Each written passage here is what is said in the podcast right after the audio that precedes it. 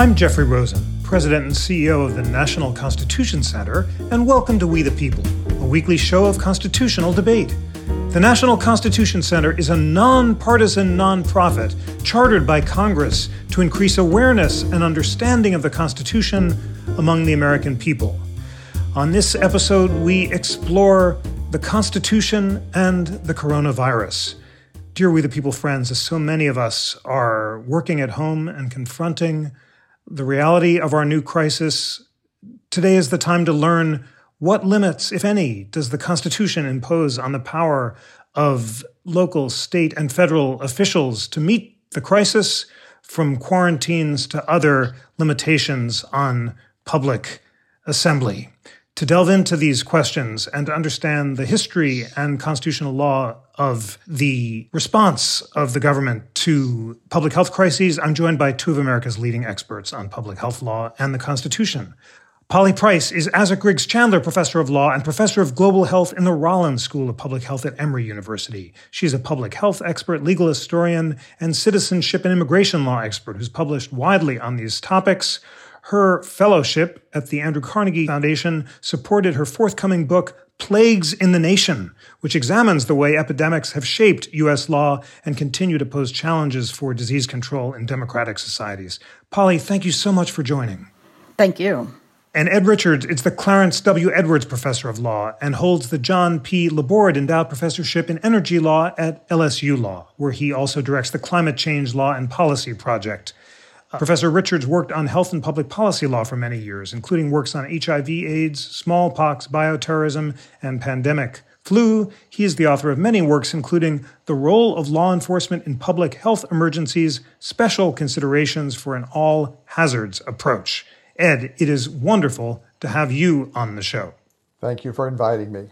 Polly, let us begin with you. You recently wrote a great piece for the Atlantic National Constitution Center's Battle for the Constitution website. It's called A Coronavirus Quarantine in America Could Be a Giant Legal Mess. And you tell us about the history and law of federal and state efforts to impose quarantines. Let's begin with the state picture. You write As a legal matter, the U.S. Supreme Court recognized a seemingly unlimited local power to quarantine as early as 1824 in the case of Gibbons and Ogden. Tell us about that famous constitutional law case, what it held, and what kind of quarantines state and local governments imposed at the time of the founding leading up to Gibbons.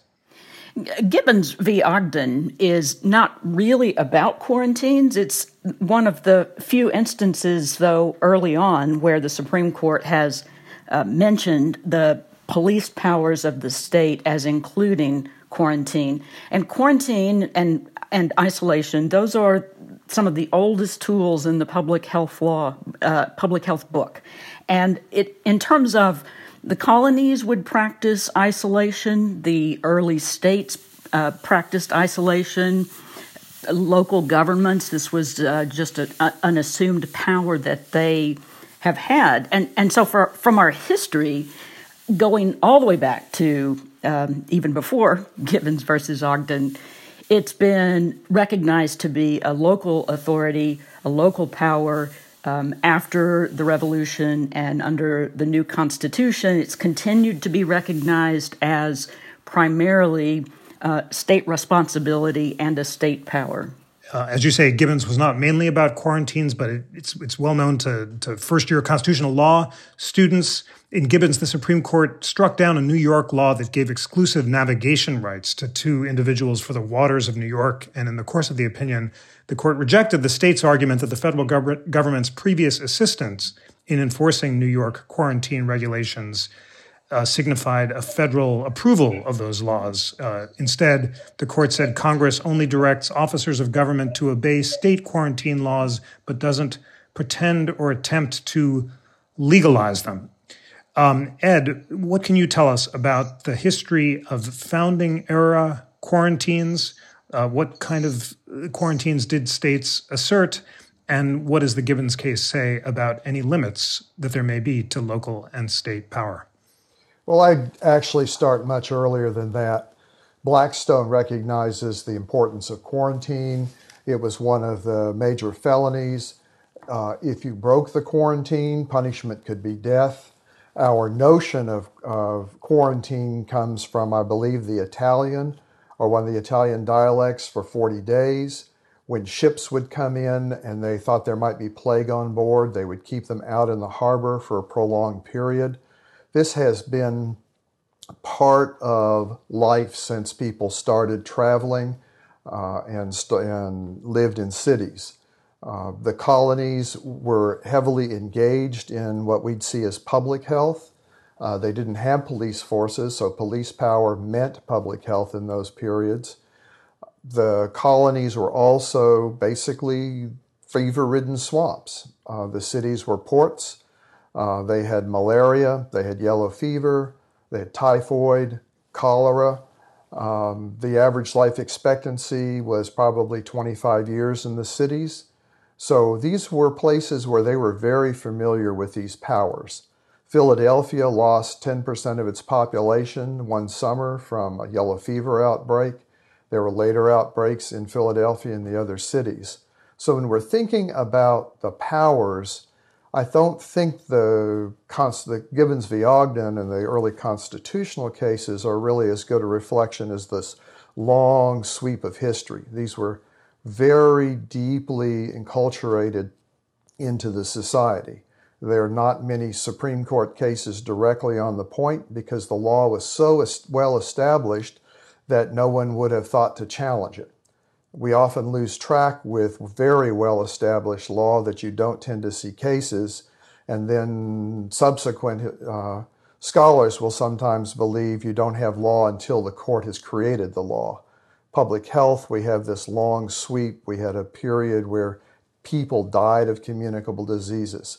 I think the key reference point for me is that jurisprudentially, public health cases and national security cases were one and the same during the founding period. Smallpox epidemics or plagues were seen as dangerous as invasions. Let's, as a test case, talk about the yellow fever epidemics of the late 19th century and the history of shotgun quarantines. Uh, Polly, you've written a article on precisely that question epidemics, outsiders, and local protection, federalism theater in the era of shotgun quarantines. These epidemics, which uh, took place in the South starting around 1875, culminated in the Supreme Court case that may be most on point.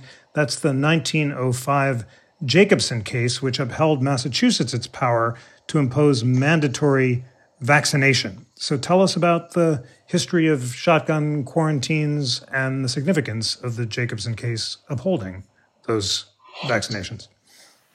Throughout the late 19th century, the South was periodically visited with yellow fever, uh, usually coming in through ports, uh, starting in New Orleans, Pensacola, other uh, southern ports. And uh, some of these were horrific in terms of the loss of life, and they instilled a lot of fear in people.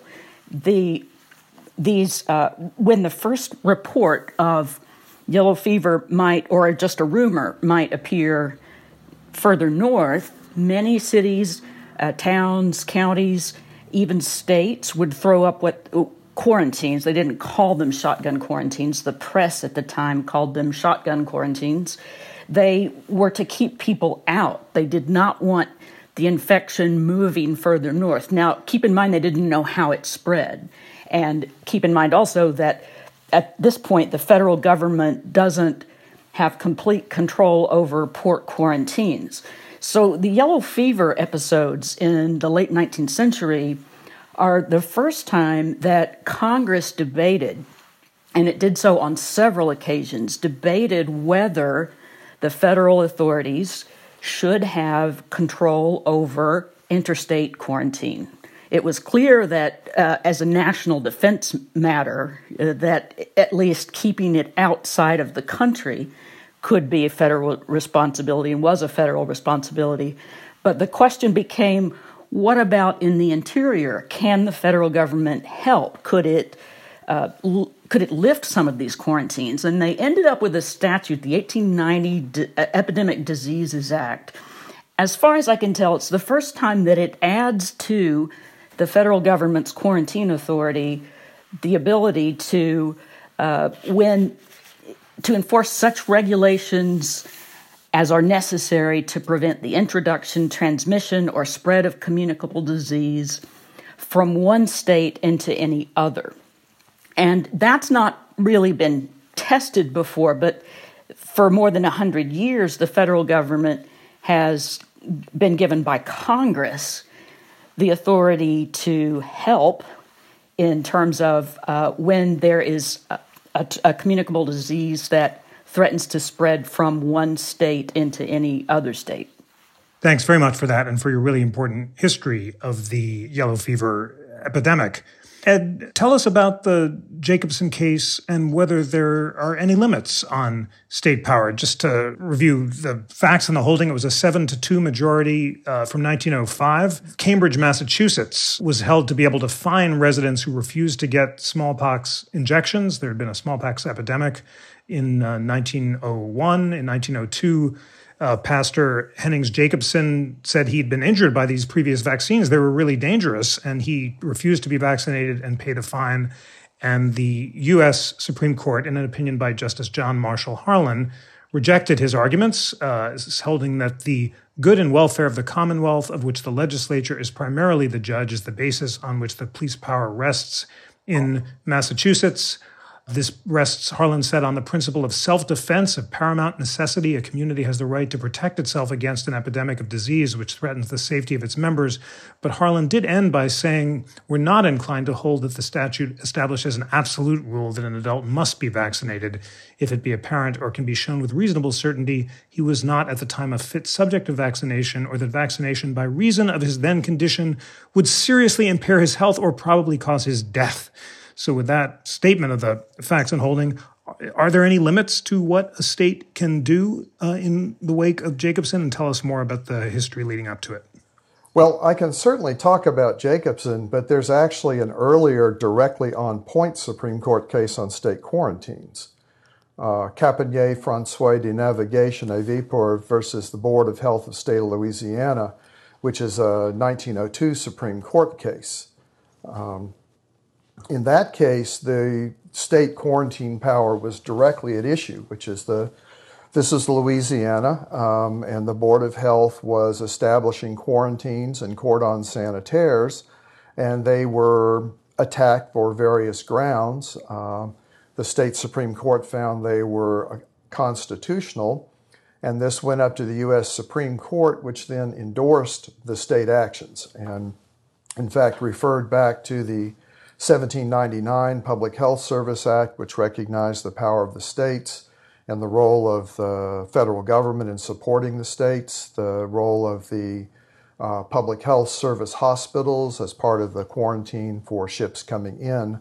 So in this case, we really see the Fed, the Supreme Court directly addressing the broad state police powers. Jacobson is the case where the Supreme Court really addresses the core issue in public health law, which is the right of the state to endanger the individual uh, for the benefit of society. The fundamental difference between public health law and uh, personal health services law or medical care law is that medical care law is about the individual, and we have informed consent and we worry about autonomy, and most of the modern scholarship tends to come from that direction. Public health law is about the protection of the state. Sometimes we term it the protection of the herd. Um, and that's why it is really jurisprudentially analogous to national security law. So the smallpox vaccine at that period in time had two dangers. It had the intrinsic danger of a live virus vaccine, not a smallpox virus, but a, but a immunologically similar virus, which could give you a secondary illness, but it was also produced in a very unsanitary way. Um, they would infect a calf, they'd scrape the skin of the calf to, with the infection. They would make the, virus, the vaccine from that, and it would be contaminated with bacteria, viruses.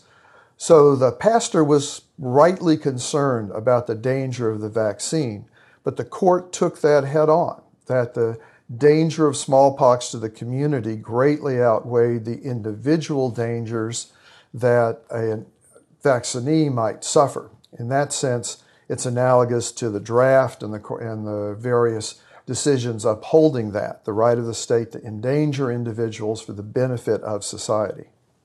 Before we turn to federal power, Polly, I want to ask Are there any meaningful limits on state and local ability to impose quarantines? Scott Bomboy, our great web editor, recently wrote a piece for Constitution Daily Constitutional Powers and Issues During a Quarantine Situation. And he noted that in 1900, courts ruled against the city of San Francisco when it tried to inoculate and then quarantine Chinese residents against the bubonic plague when the court had doubts that plague conditions existed. So, is there any point in the 19th or 20th century where courts have ruled against state police powers with regard to quarantines? Yes, there are. And I think there are more limitations in terms of uh, what what sorts of liberty restrictions or at least due process a person might be entitled to. We find that more in state constitutional law. And again, going back to this is essentially a state and local power.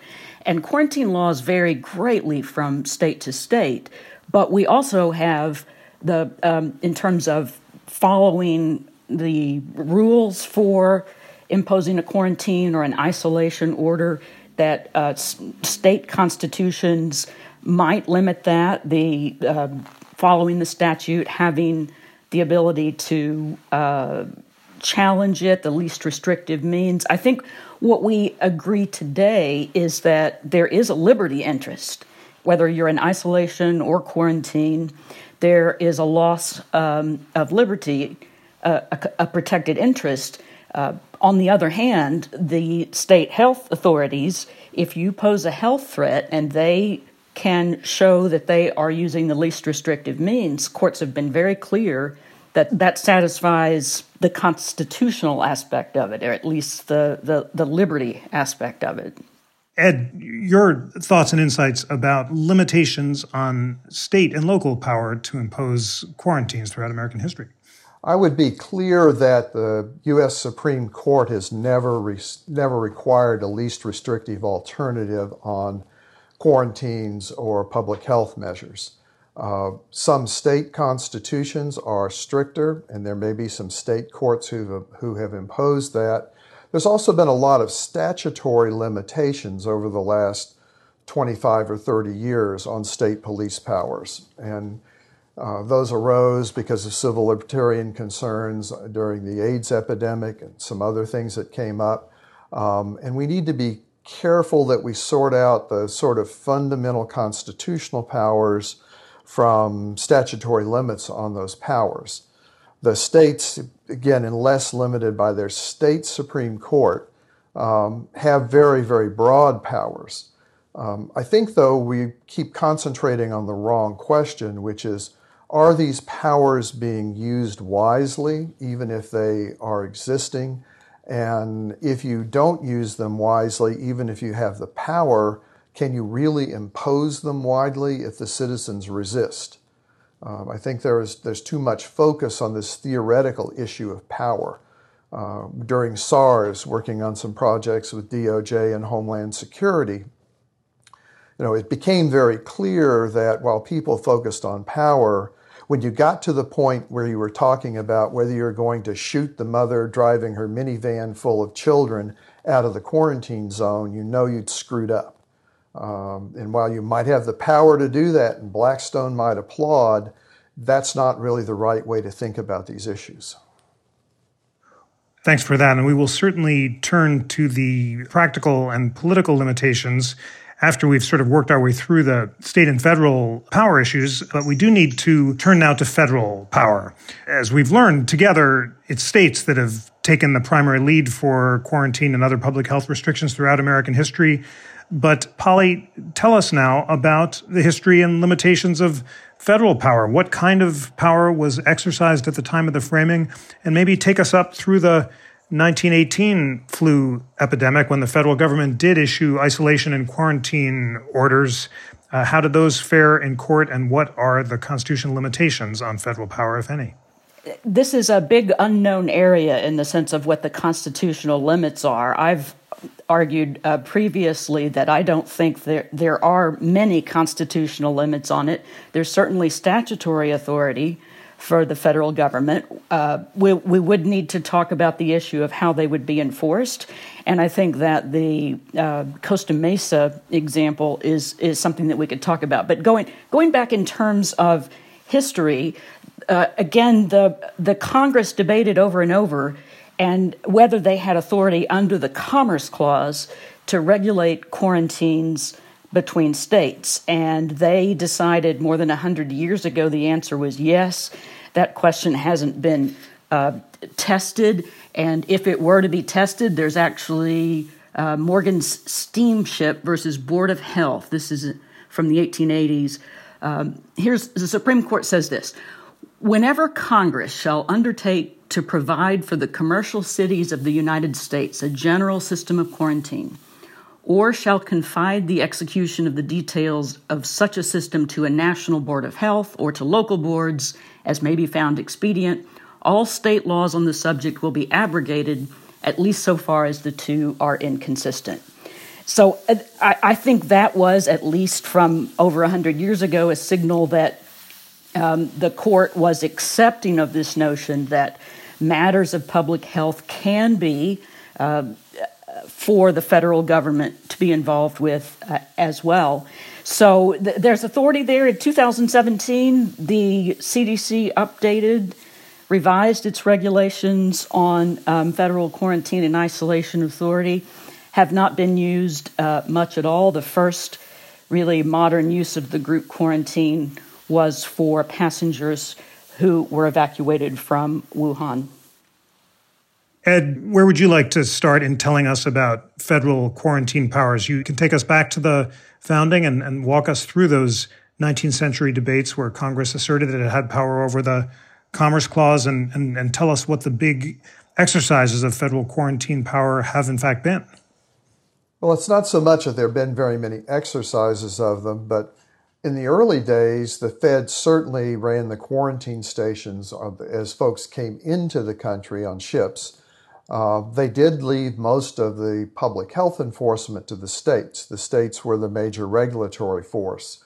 We have to remember that the federal government was a very small operation um, during the late 1700s and most of the 1800s.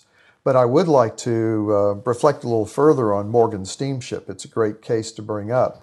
Uh, one of the things we have to note is that the major form of transportation in the colonial period in the 1800s were rivers, and that most all of our cities were on rivers, and the federal government controls navigable waterways even though they are inland. So it was not much of a stretch to have a federal quarantine power deeply into the country, just piggybacking, just piggybacking on the navigable waterways and control of trans and control of persons along these routes of travel. Now, you add in Commerce Clause, and I agree completely that it's difficult to find a limit. Uh, the federal courts have not had to confront this. Uh, when we look at contemporary national security law, uh, and particularly the changes after 9 11, the establishment of NORTHCOM to coordinate military operations uh, related to disasters, which could include plagues, uh, pandemics as well as bioterrorism, and our current Supreme Court, which is extremely forgiving about exercises of executive power, uh, I would agree completely that I don't really see any judicial limits in the contemporary world to the feds exercising quarantine or other restriction powers in this context of a global epidemic. Both of you have mentioned the Morgan steamship case. We the People Friends, this is from 1886, and I'll just read from the syllabus.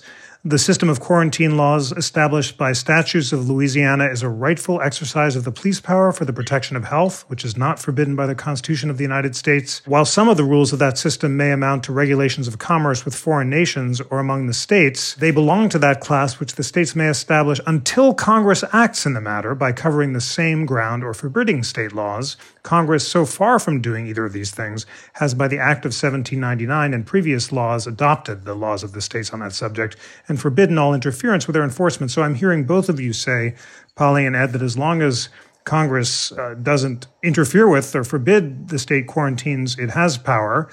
And now we're facing the question of whether it's conceivable that Congress could do anything with regard to quarantines that would exceed the Constitution. And, and Polly, you did mention that the Wuhan quarantine was the broadest federal quarantine in American history, if I understood that correctly. So, to tell us about whether, if any, there are doubts about the president's power to impose it under existing law.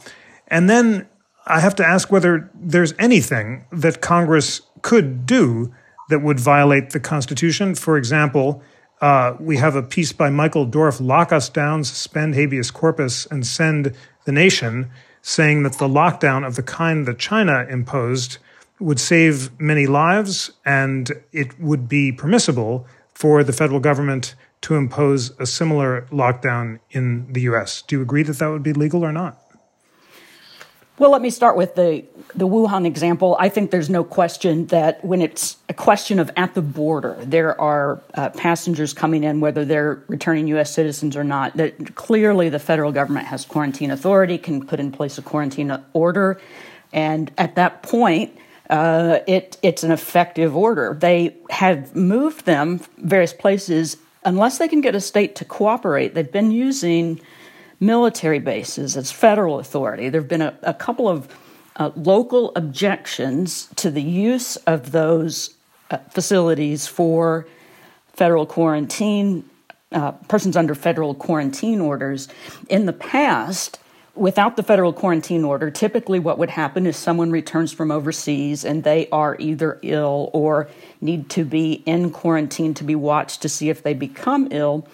They would simply be turned over to state health departments, local state and local health departments, for them to manage the uh, the quarantine or the isolation, and that's what happened with Ebola with returning workers from overseas. Those were not federal quarantines that the workers were uh, placed in. So, uh, in terms of we're, we're talking about something I think completely different if if we look at the issue of quarantine as preventing travel within the United States, it's clear that the federal government has the authority to do it uh, quite apart from the quarantine statute. If you think about uh, what happened after 9 11 in a national emergency, you can ground air travel.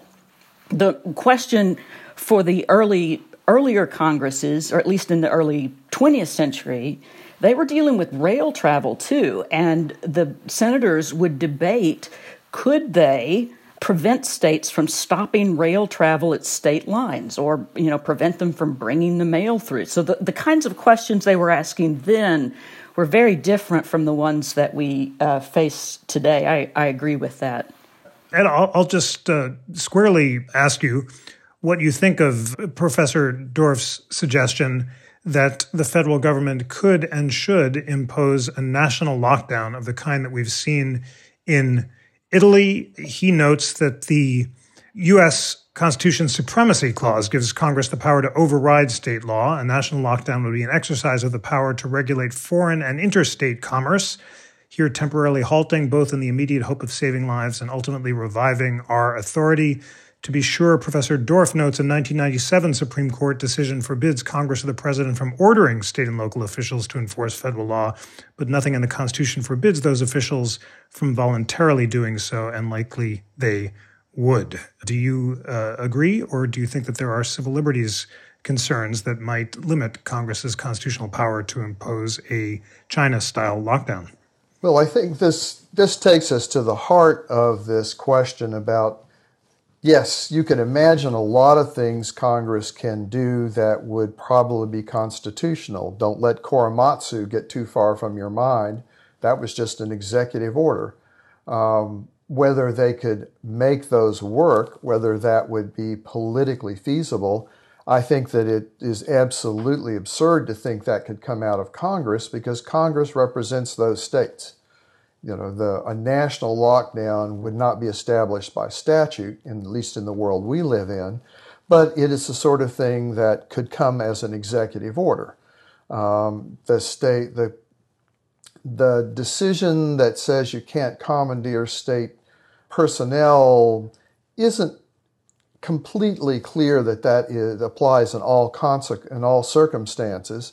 But the federal the federal government's natural enforcement mechanism would be to nationalize the state guard units, um, then combine those with military forces under Northcom, and that would be the federal enforcement mechanism. So I don't think we're really worried about the state police. In many places, they might go along with it the National Guard certainly would be an enforcement mechanism the president can use, but that is the sort of thing that might get some widespread pushback. And then that begins to raise issues about it's hard to do anything on a widespread area.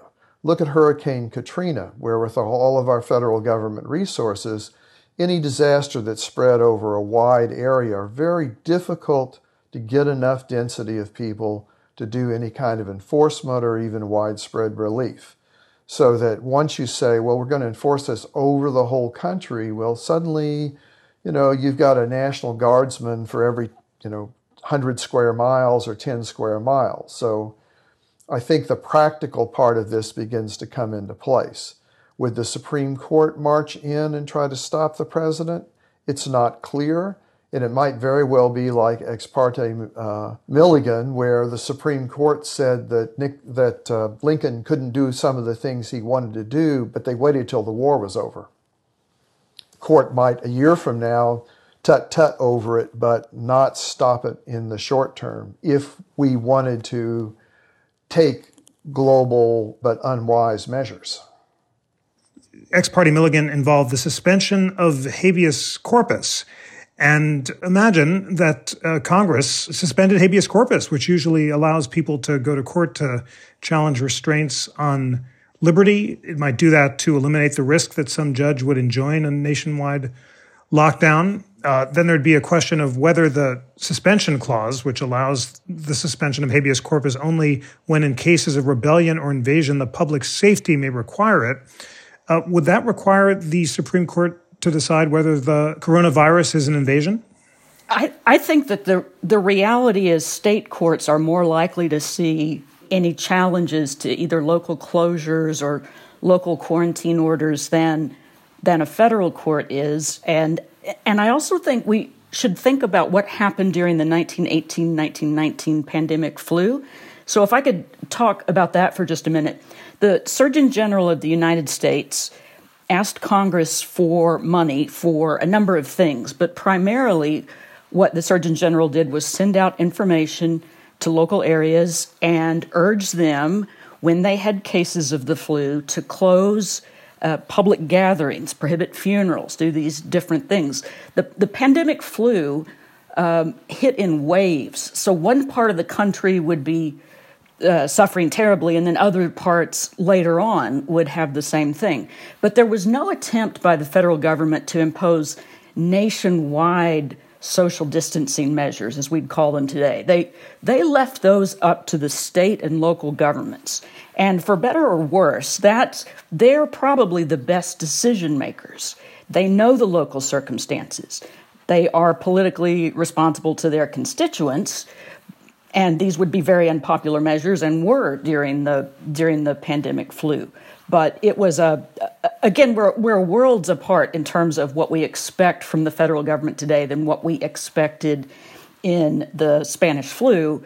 On the other hand we have some very similar circumstances in that the best advice we have now is social distancing measures. State and local governments are in charge of those. Many of them are taking uh, significant steps to impose social distancing measures.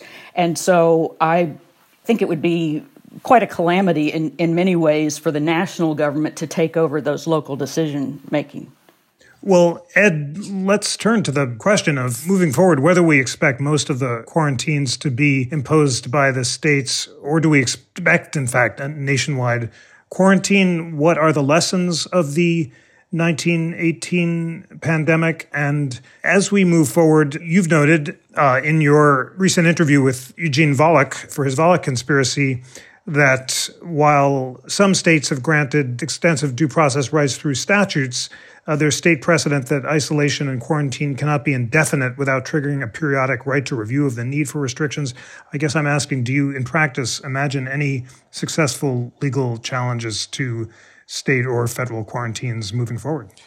Well, the quarantines that were subject to these periodic reviews were the long term quarantines of tuberculosis carriers, which are uh, which t- were in-house institutionalizations, and the quarantine might be on a six-month period because if you had drug-resistant tuberculosis, you essentially could be quarantined until you died.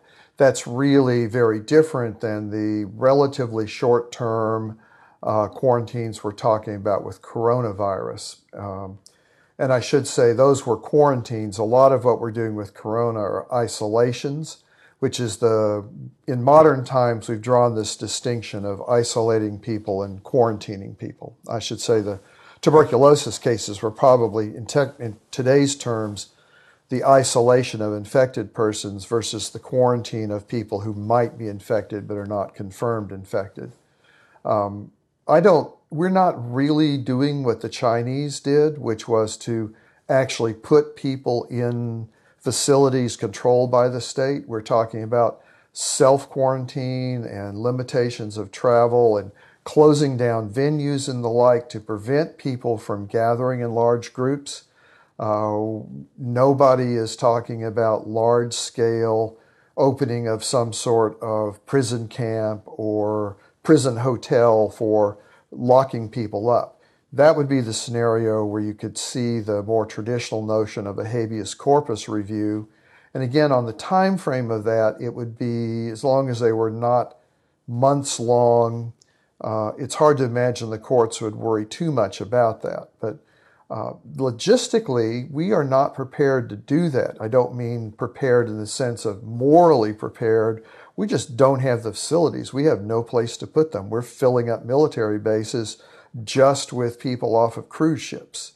So a lot of our either worst scenarios from the civil libertarian point of view or uh, most fanciful scenarios from folks who want to do a Chinese style approach just aren't possible in this country because we don't have the control of facilities that the Chinese do. Polly, in very practical terms, help we the people listeners explain what we can expect over the coming months? What sort of quarantine and isolation orders are likely to come from the states? What, if any, from the feds? And will any, either state or federal orders, come close to crossing any legal lines? This may be somewhat out of my wheelhouse just in terms of what we might expect going forward, but I did want to say about whatever the source of the quarantine, it's absolutely true that we do not have large scale quarantine facilities. We're worried about having sufficient hospital space. Uh, so it's it's really the the honor system in a way. If the local health department asks you to self isolate, please be assured they have complete legal authority to do that, and please. Uh, you know, respond accordingly. It, it's going to be a real hardship on uh, folks who are homeless or don't have the uh, capability to isolate at home or to quarantine at home. And I did I did want to point out also one thing that's always uh, struck me about issues of public health and the Constitution is we, we talk about rights, we talk about civil liberties, but we don't often talk about what are my responsibilities. What are my responsibilities as a citizen who is the beneficiary of all of these uh, civil liberties that the U.S. Constitution protects. And I think the responsibilities here um, are are clear. It's that if you know the legal system may not be able to keep up with um, enforcement measures that public health departments need to take, and so the responsibilities, in my view, uh, for uh, residents of the United States are are pretty significant. Thank you for that. And thank you for reminding us of the crucial relationship between rights and responsibilities. Ed, recognizing that we're in, all of us are in what may be uncharted territories, can you give us a sense of what kind of quarantines and legal regulations we might expect out of the state and federal governments, and whether you imagine any of them could come close to crossing legal or constitutional lines? Well, let's stay within the uh, world of traditional norms um, and public health behavior. I think we'll see further expansion of closing schools, of limiting restaurants to takeout food, of trying to block large public gatherings, and the definition of large will probably shrink. Uh, beyond that, within the traditional public health world, public health authorities are reticent to order things that they that people can't do because that in, undermines the trust in public health and it undermines people's cooperation with all the public health orders. So, as long as there's some reasonable public health input into this, I don't think we're going to see things that will create really significant legal questions. Now, we're not living in a in the world of public health and governmental norms we were a few years ago, so it's I can't look into my crystal ball and predict what might come out of the federal government that is not shaped by public health opinion and authority. Um, let's just hope that they continue, at least, or begin to defer to public health authority on this. Because when we're in a major public health crisis involving the whole population, you're really it's really inadvisable to take extreme measures that you can't carry out, which then call your whole operation into question. Polly, I will ask Is there anything that the federal government could do that would raise serious legal or constitutional questions under the current doctrine? And remind our listeners does the federal government's entire authority come from the Commerce Clause? And if so, does that power have any limits that could be tested in the weeks and months ahead? I think that in addition to the Commerce Clause, the General Welfare Clause comes into play for any issues of, of public health that constitute something like a public health emergency. And remember that the federal government has all sorts of power that we didn't imagine 100 years ago when we got interstate quarantine authority. So the you know the Stafford Act, how how do we respond to other kinds of disasters? We have incident command and response uh, units set up, and many public health departments have practiced for these kinds of scenarios. Perhaps we haven't practiced enough with the federal government, but uh, but I, for one, think that uh, the CDC has done an excellent job over the years in supporting public health, uh, state and local public health authorities. We just don't have enough of them to approach this in the traditional public health of uh, isolate, quarantine, trace contacts. You know, at some point they could be overwhelmed just in terms of, of numbers. So, so I do think we'll continue to see uh, closure advisories, at least for you know short periods of, of time. And I I don't foresee use of federal power that would violate the constitution if it goes beyond you know taking over these key local and state decisions. I think at some point that surely would cause some kind of a reaction and i think either from the state legislatures or congress itself. Thank you very much for that. Uh, fascinating uh, reference to the General Welfare Clause, Article 1, Section 8, Clause 1 of the Constitution. The Congress shall have power to lay and collect taxes, duties, imposts, and excises, to pay the debts and provide for the common defense and general welfare of the United States. But all duties, imposts, and excises shall be uniform throughout the United States. Ed, that's the first reference we've heard to the General Welfare Clause in this great discussion. Do you agree with Polly that that provides affirmative uh, power to Congress to impose nationwide measures? And is there anything that Congress or the president could conceivably do moving forward that you think would violate the Constitution? Well, Congress certainly has those powers. Uh, Congress has been pretty silent for the last 50 years on powers, so uh, I mean, on its own, as opposed to just giving more discretionary power to the president. So I wouldn't look to Congress. But you have to remember the president has his portfolio of national security powers, and whether we're talking about an insurrection or the more fundamental notion that in sort of traditional international law of the state, the state's ultimate right is the right of, of self defense, not of the individual, but of the state. And these plagues, these pandemics, threaten the underlying civil order. That's why the, the early Supreme Court cases were so adamant on the, on the power of the state and the power of the federal government, is that they are threatening the order of the state. If enough people got sick at the same time, services would collapse, uh, utilities would collapse, the, the state could descend into chaos. That's the real origin of the, Fed, of the executive branch's power. And the extent to which that is threatened is the extent to which the courts will allow the power, will find it within the Constitution. We always find that the power meets the necessity. Um, and again, with this particular Supreme Court, it wouldn't be a very far push.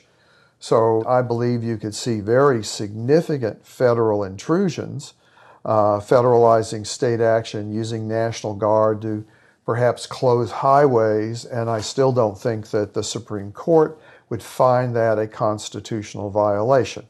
Uh, I mean, you're challenging us to come up with something the Supreme Court would find as an unconstitutional act, and we're both pushing back on between the broad powers and between the long term tradition that the court gives the president the power to meet the emergency we can't come up with it, not because there aren't terrible things that could be done, but because the courts would probably accept them.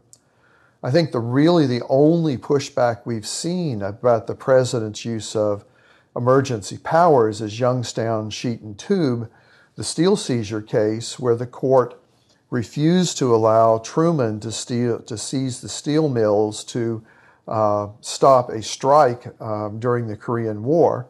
And in that case, the court justices knew from the newspapers that there was plenty of steel inventory and that it wasn't a real emergency.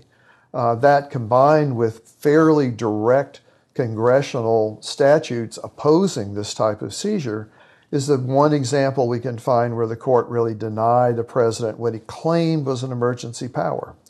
Well, it's time for closing arguments in this very illuminating and, and sobering discussion of the virus and the Constitution. Uh, both of you have argued uh, powerfully and with detail that uh, there are no clear limits on the powers of the states or federal governments to react to a public health emergency under existing precedents.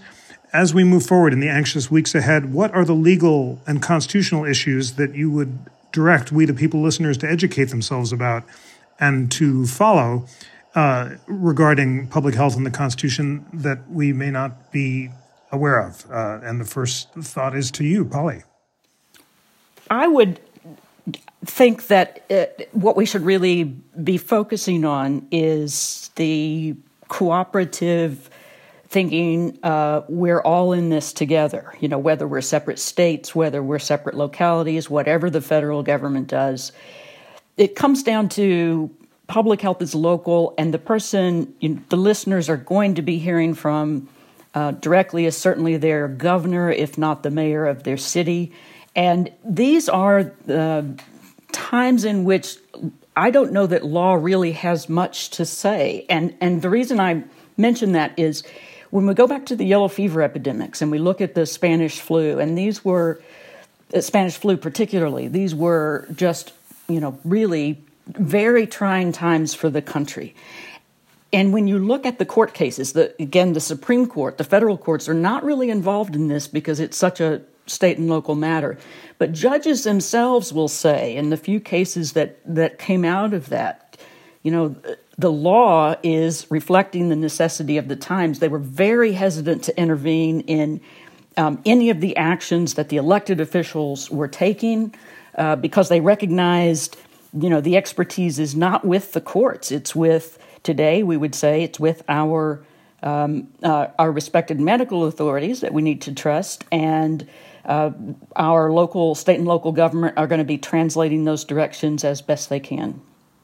And Ed, the last word is to you. What uh, legal or other issues should we, the people, listeners, be attentive to during the challenging weeks and months ahead?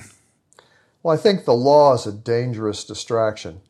Right after 9/11, when we worried about bioterrorism, and then quickly, soon, quickly after that, we had the SARS outbreak. There was a lot of good work done on what was necessary to prepare the public health system to deal with these kind of problems.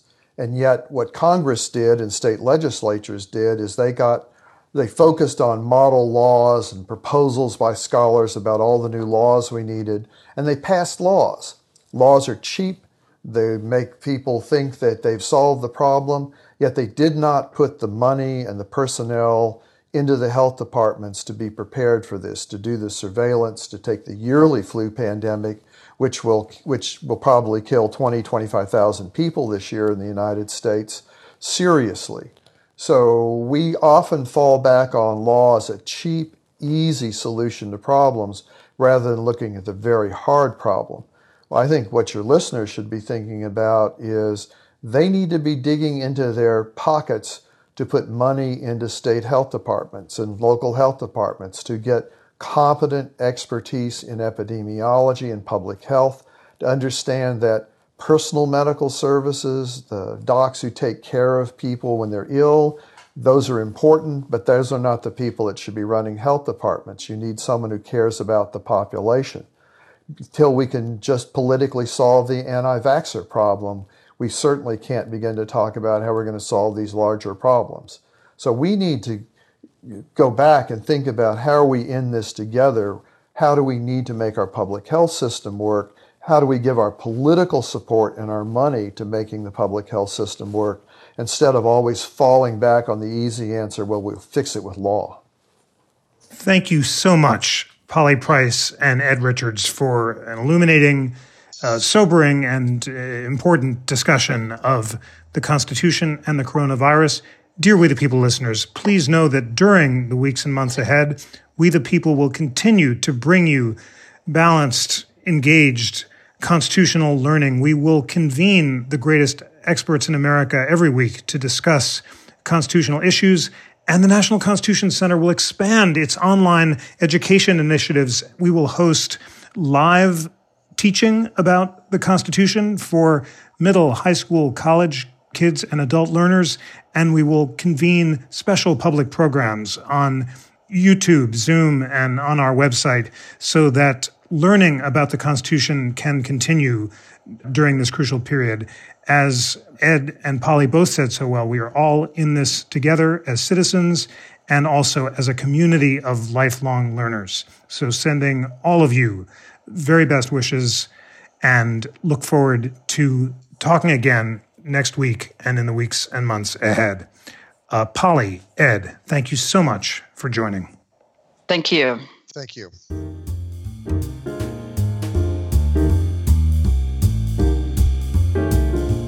Today's show was engineered by Greg Scheckler and produced by Jackie McDermott. Research was provided by Nicholas Mosvick and Lana Ulrich. Please rate, review, and subscribe to We the People on Apple Podcasts and recommend the show not only to friends, and colleagues, and people who are hungry for constitutional debate, but as your kids are home from school and are looking for learning, please share these podcasts. We will be digging into constitutional issues in the news, and it's such an important time to continue our learning as many of us are working from home. And always remember, dear We the People friends, the National Constitution Center is a private nonprofit. These are anxious times for all of us, and we continue to rely on the generosity of people like you from across the country who are inspired by our nonpartisan mission of constitutional education and debate. Friends, I, I think the mission has never been more important, and we will be speaking with you on all of our platforms here on We the People at constitutioncenter.org with our live learning for uh, students of all ages. So please stay engaged with the Constitution Center. Support the mission by becoming a member at constitutioncenter.org forward slash membership. Give a donation of any amount to support the work, including this podcast at constitutioncenter.org forward slash donate. Most importantly, keep learning, keep tuning in, stay with us And always write to me. Uh, tell me what you think, and if there are topics that you think the podcast or the Constitution Center should address, uh, email me, jrosen at constitutioncenter.org, and let me know. Uh, sending everyone very good thoughts. On behalf of the National Constitution Center, I'm Jeffrey Rosen.